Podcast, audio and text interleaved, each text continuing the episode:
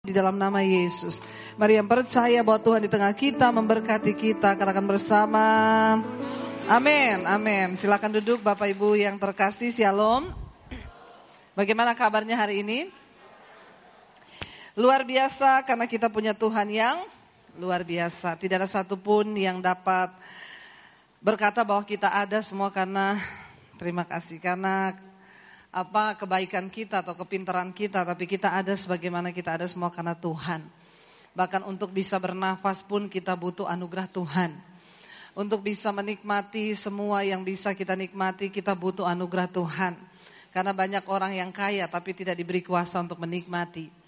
Tapi kepada orang yang Tuhan berkenan, maka kita diberikan karunia untuk menikmati. Bukan soal berapa kayanya kita, tetapi ketika kita hidup berdekat dengan Tuhan, berkenan kepada Tuhan, maka kita akan diberikan kuasa untuk menikmati. Tadi pagi saya menyampaikan tentang bagaimana Tuhan, Tuhan Yesus mengingatkan kepada kita semua dari Injil Matius pasal 24 bahwa tanda zaman itu akan terjadi di akhir zaman nanti seperti tanda Nuh. Ya itu tadi pagi yang saya sampaikan. Tanda Nuh itu apa? Ketika semua orang makan, minum, kawin, mengawinkan, mereka menikmati dunia ini dan tidak ada satupun yang tahu. Ternyata malah petaka besar sudah ada di depan mereka. Tuhan berkata karena bumi ini sudah rusak dan semuanya sudah rusak. Manusia hidup di dalam dosa dan mereka melakukan apa yang menyakiti hati Tuhan. Tuhan berkata kepada Nuh, maka aku akan membinasakan semua yang ada di bumi ini. Nah Yesus berkata, keadaan zaman ini akan terjadi seperti pada zaman Nuh. Tapi kita bersyukur kita bukan orang-orang yang tidak tahu. Amin. Kita tahu Makanya saya berkata dengan corona ini kita bersyukur karena adanya corona membuat kita berjaga-jaga. Ya, kita tiba, tidak tiba-tiba mati seperti pada orang-orang di zaman Nuh. Tiba-tiba mereka mati binasa semua dalam waktu sekejap. Kita enggak. Betapa kita harus bersyukur Tuhan memberikan peringatan kepada saudara dan saya. Dengan adanya virus ini rasanya tidak ada seorang pun lagi yang bisa mengandalkan apa coba. Bicara soal umur, tidak jadi jaminan yang mati duluan yang tua. Amin apa amin. Kalau bicara tentang kematian yang muda-muda jangan melirik sampai rambut putih. Ya terus saudara lihat yang rambut putih opa oma gitu tuh saudara bilang kayaknya dia duluan. Yang namanya mati itu tidak pernah lihat batasan umur. Ya kalau sudah waktunya ya kita pasti akan pulang. Bagaimana kita bersikap hari-hari ini tidak usah terlalu takut. Kalau belum waktunya mati tidak bakalan mati. Tapi kalau sudah waktunya mati, nggak usah tunggu kena corona kan? Kepleset di kamar mandi juga bisa mati. Jadi hidup ini bukan soal mati atau tidaknya. Banyak orang itu takut mati ya, tapi nggak takut hidup. Bagaimana kita hidup ini itu yang lebih penting daripada mati sebenarnya. Di Jakarta itu banyak, ya saya nggak usah bilang di Surabaya lah. Ya di Jakarta saja supaya orang Surabaya tidak kepahitan sama saya. Banyak orang yang sudah mempersiapkan kematiannya dengan cara apa? Beli tanah di San Diego Hills. Saya ketemu banyak jemaat, iya bu, kami sekeluarga sudah punya kapling loh di San Diego Hills. Jadi kita sekeluarga kan berlima bu, sudah ada lima lubang. Pertanyaan saya, jangan cuma siapin lubang. Apa karena matinya nanti dikuburkan di San Diego Hills terus itu menjadi jawaban engkau bisa naik ke sorga langsung? Bukan soal liang lahatnya, tapi bagaimana engkau hidup. Firman Tuhan berkata, jangan engkau bodoh. Perhatikanlah dengan seksama bagaimana kamu hidup. Jangan seperti orang bebal tetapi seperti orang arif. Perhatikan dengan seksama apa yang harus kita lakukan hari-hari ini. Perhatikan dengan seksama bagaimana kita hidup supaya kita tidak menjadi seperti orang bebal tetapi menjadi orang arif. Efesus pasal yang kelima. Ayat yang ke-15 firman Tuhan di sana berkata, karena itu Perhatikanlah dengan seksama bagaimana kamu hidup. Janganlah seperti orang bebal, tetapi seperti orang arif. Dan ayat yang ke-16, pergunakanlah waktu yang ada karena hari-hari ini adalah jahat. Mari kita menyikapi dengan benar apa yang terjadi hari-hari ini. Kita nggak bakalan tahu, mungkin lima menit lagi ke depan apa yang akan terjadi. Siapa yang tahu? Bagian kita persiapkan hidupmu. Persiapkannya bagaimana bu? Ya, Perhatikan dengan seksama bagaimana kamu hidup. Saudara sudah memperhatikan hidupmu? Bagaimana aku hidup? Setiap hari mulai dari bangun pagi apa yang harus aku lakukan? Aku dalam rumah tangga bersama dengan keluarga sebagai istri. Sudahkah saya menjadi istri yang menjadi penolong bagi suami? Sebagai suami, sudahkah engkau menjadi suami yang membawa teladan, yang mendatangkan hadirat Tuhan, dan membawa istri dan anak-anakmu untuk datang kepada Tuhan secara pribadi? Sebagai anak, apakah engkau sudah menjadi anak yang hidup takut akan Tuhan dan berbakti kepada orang tuamu? Atau sebaliknya engkau menyakiti hati orang tuamu? Ayo kita perhatikan dengan seksama bagaimana kita hidup. Saudara tuh bersyukur, saudara sudah mengenal Tuhan. Saya ini Nama saya Debbie Basjir. Berapa banyak yang sudah mengenal saya? Kalau belum kenal kebangetan loh. Sombong. Bertobat. Ya, jadi saudara yang belum kenal saya, tolong saudara lihat di channel YouTube saya Debbie Basjir TV. Jangan lupa like, share dan komen. Juga tekan tombol subscribe. Ya. saudara, saya ini dari Sulawesi, saya lahir di Poso. Papi saya haji, kakek saya ustad. Saya bertobat tahun 95. Kalau ditanya pernah punya cita-cita jadi pendeta? Tidak pernah ada. Jauh tidak pernah terpikir jangankan jadi hamba Tuhan. Saya menjadi Kristen aja nggak ada di benak saya. Dari kecil saya diwanti-wanti sama papi saya, jangan berteman sama orang Kristen. Apalagi jatuh cinta sama laki-laki Kristen. Kalau kamu sampai menikah sama laki-laki Kristen, lebih baik papi bunuh kamu, papi masuk penjara. Jadi saya nggak berani jatuh cinta sama laki-laki Kristen. Padahal yang ganteng-ganteng itu laki-laki Kristen. Ada amin? Tapi yang bertobat. Yang nggak bertobat nggak ganteng. Sama aja. Jadi saya membatasi pergaulan saya, saya membatasi hidup saya. Saudara, apakah saya memilih Yesus? Enggak. Yesus yang pilih saya. Yesus bilang bukan kamu yang pilih aku tapi aku yang pilih kamu. Saudara yang ada di sini hari ini Tuhan yang pilih saudara. Bukan engkau yang pilih dia tapi dia yang pilih engkau. Saya tidak pernah, ber, dulu saya sebelum bertobat saya ini pelatih senam aerobik saudara. Makanya gayanya begini nih. Tapi Tuhan itu pilih dan pakai siapa saja yang dia mau pakai. Dia nggak pernah lihat masa lalumu. Seancur apa pun hidupmu itu nggak penting bagi Tuhan. Yang penting adalah masa depanmu. Jangan pernah tangisi masa lalumu. Tuhan tidak bisa mengubah masa lalumu karena itu sudah terjadi. Tapi dia sanggup mengubah masa depanmu menjadi masa depan yang penuh dengan harapan. Seburuk apa pun masa lalumu, kita punya Tuhan yang hebat. Dia selalu tertarik dengan masa depan. Jangan ingat masa lalu. Makanya di sini kalau ada suami istri yang masih ingat yang dulu-dulu, sudah menikah masih ngomong sama istri, saya ingat perbuatanmu dulu. Hello, please bertobat. Tuhan bilang jangan ingat lagi yang dulu-dulu itu sudah terjadi. Mari kita memulai melihat yang ke depan. Apa yang akan terjadi ke depan. Tuhan tertarik dengan masa depanmu. Saya tuh udah hancur. Saya itu men, men, men, mencoba semua dosa yang iblis tawarkan. Saya sudah coba semua dosa. Dan itu hanya kenikmatan sesaat yang pasti akan membawa engkau kepada kebinasaan. Itu kata firman Tuhan. Ujung-ujungnya ketika saya menikmati semua dosa, larinya ke mana? Saya pengen mati, bunuh diri.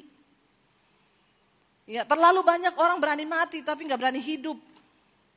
Daripada mati penting hidup, toh juga bakalan mati. Lalu saudara saya berpikir untuk mengakhiri hidup saya. Kenapa? Karena saya nggak kenal Tuhan. Saya punya agama tapi saya tidak mengenal Tuhan. Boro-boro mengenal jalan Tuhan, Tuhannya aja nggak saya kenal. Ada banyak orang datang bertanya kepada saya, Bu bagaimana bisa ngerti rencana Tuhan? Bu bagaimana bisa ngerti jodoh dia itu, jodoh saya itu, dia itu dari Tuhan apa bukan? Bu bagaimana saya bisa tahu engkau tidak akan pernah bisa mengerti rencana Tuhan kalau engkau tidak mengenal Tuhan secara pribadi. Dekatkan dirimu pada Tuhan. Karena firman Tuhan berkata, Allah itu memberitahukan jalan-jalannya kepada orang yang bergaul karib dengan dia. Bergaul karib dengan Tuhan bukan artinya saudara tiap hari ada di kamar berdoa sampai 9 jam, 10 jam. Enggak. Setiap hari di mana pun engkau berada, rohmu itu tetap berhubungan dengan Tuhan. Saya menikmati semua dosa sampai akhirnya setan datang dan berkata, bunuh diri aja, hidupmu sudah hancur. Masa depanmu hancur. Ya, bahkan ada teman saya yang berkata kamu itu seperti telur. Telur itu kalau sudah pecah, biar dilem pakai lem apa pun akan tetap kelihatan bekas lem-lemannya. Saya jawab begini, saya punya Tuhan yang hebat. Dia nggak pernah lem-lem telur yang sudah pecah. Dia ciptakan menjadi telur yang baru dan tidak terlihat bekasnya. Masa lalu saya menjadi sebuah kebanggaan di mana saya melihat Tuhan mengubahkan hidup saya. Saya yang harusnya mati binasa, tapi Tuhan selamatkan saya.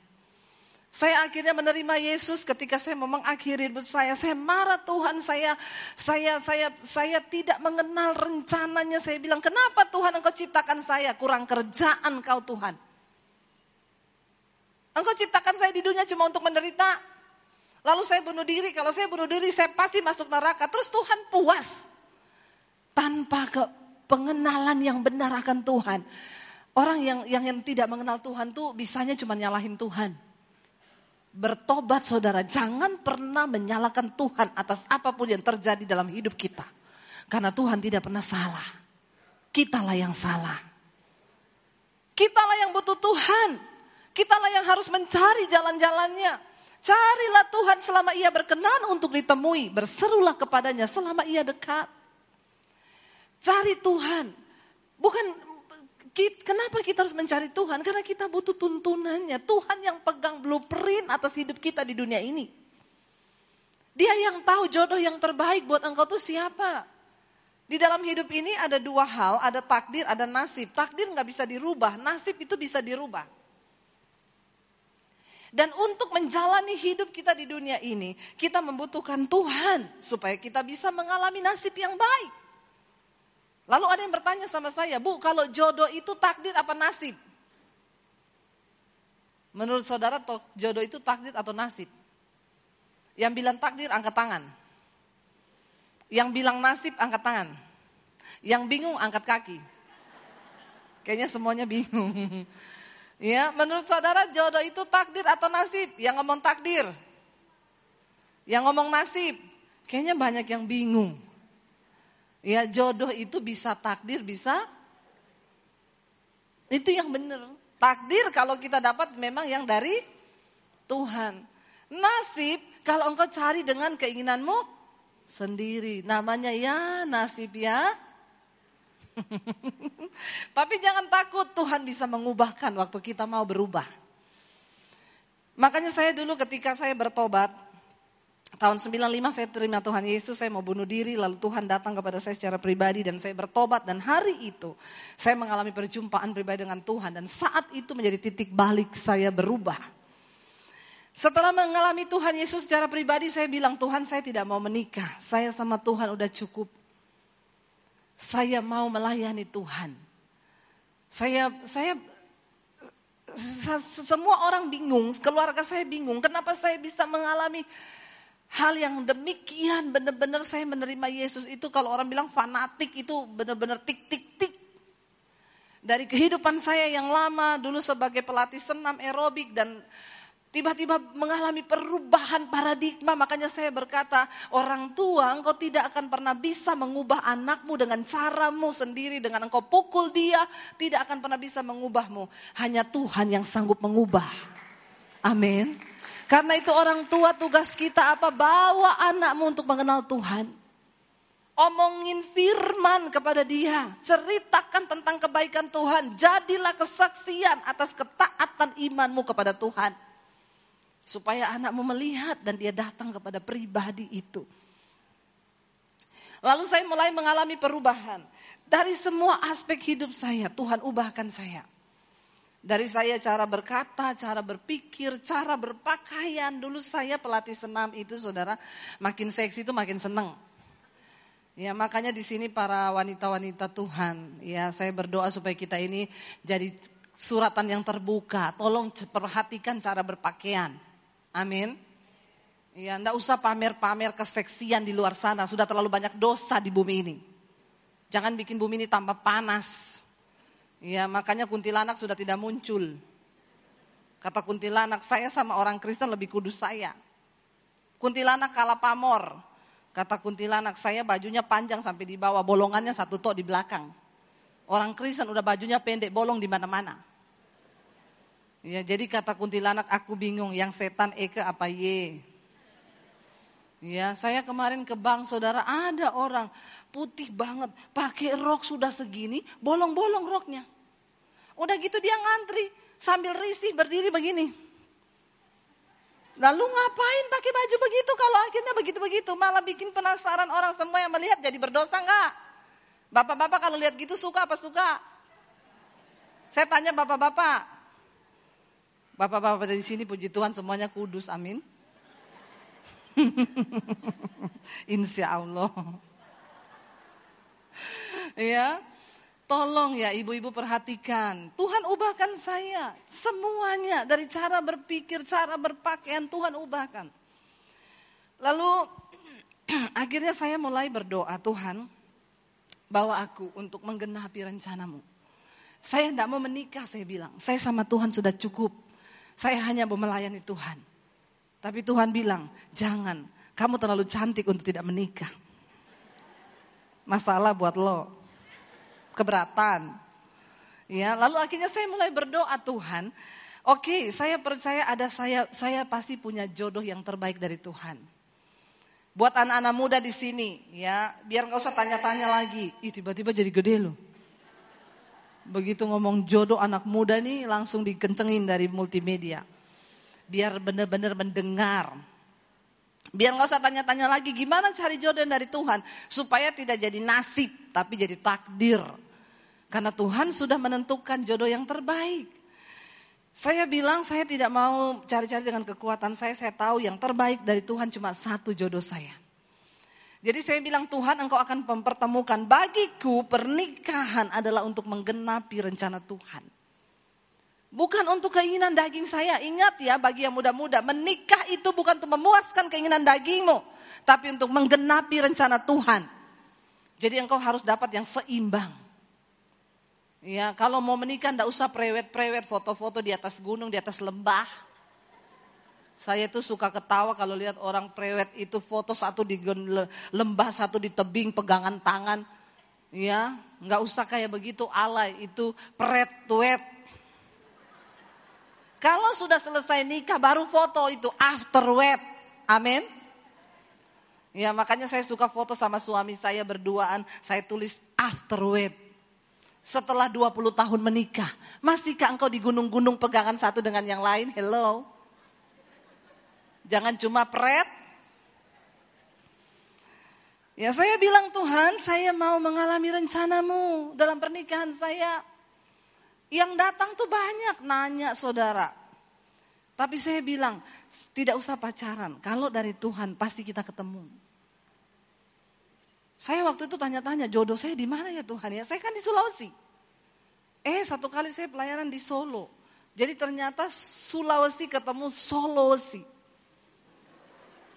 Solo ketemu Sulawesi. Ya suami saya orang Solo, saya Sulawesi. Lalu kita bertemu lah saudara, ya lalu kita menikah. Waktu saya mau menikah, saya telepon papi saya.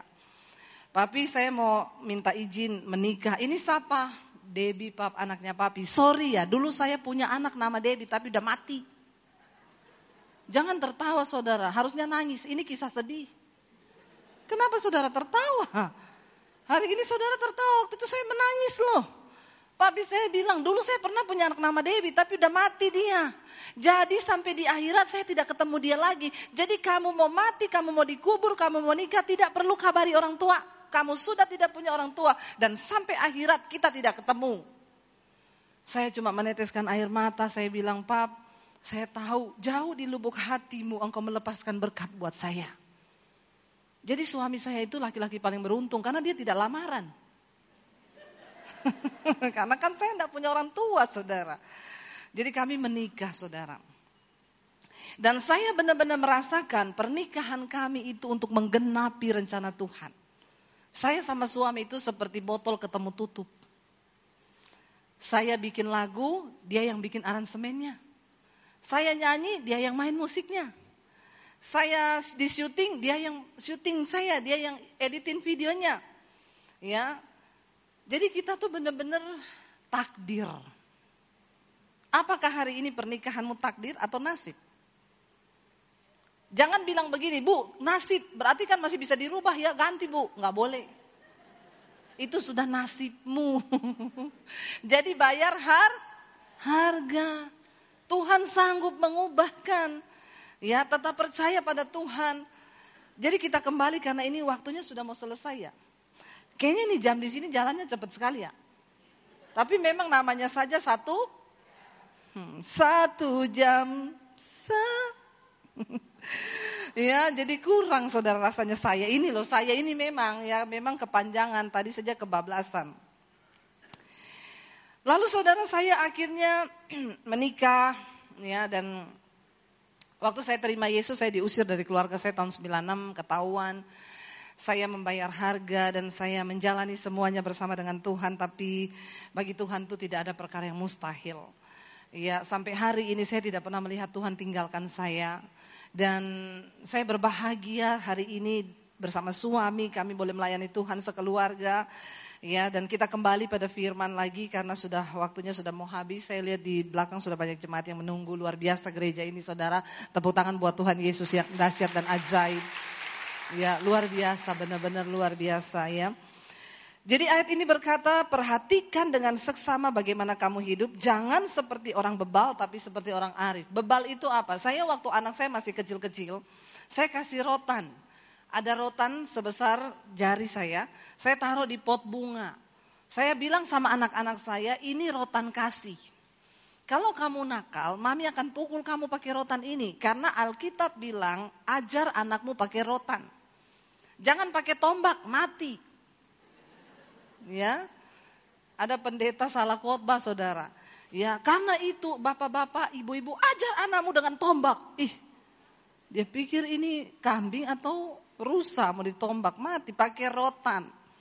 Jadi saudara, saya misalnya saya bilang sama anak saya, kamu mandi jam 5, kalau dia mandi jam 6 saya pukul pakai rotan. Jangan inginkan kematiannya kata Alkitab. Anak itu dididik tapi jangan dipukul sampai mati kau. Oh, itu dosa saudara.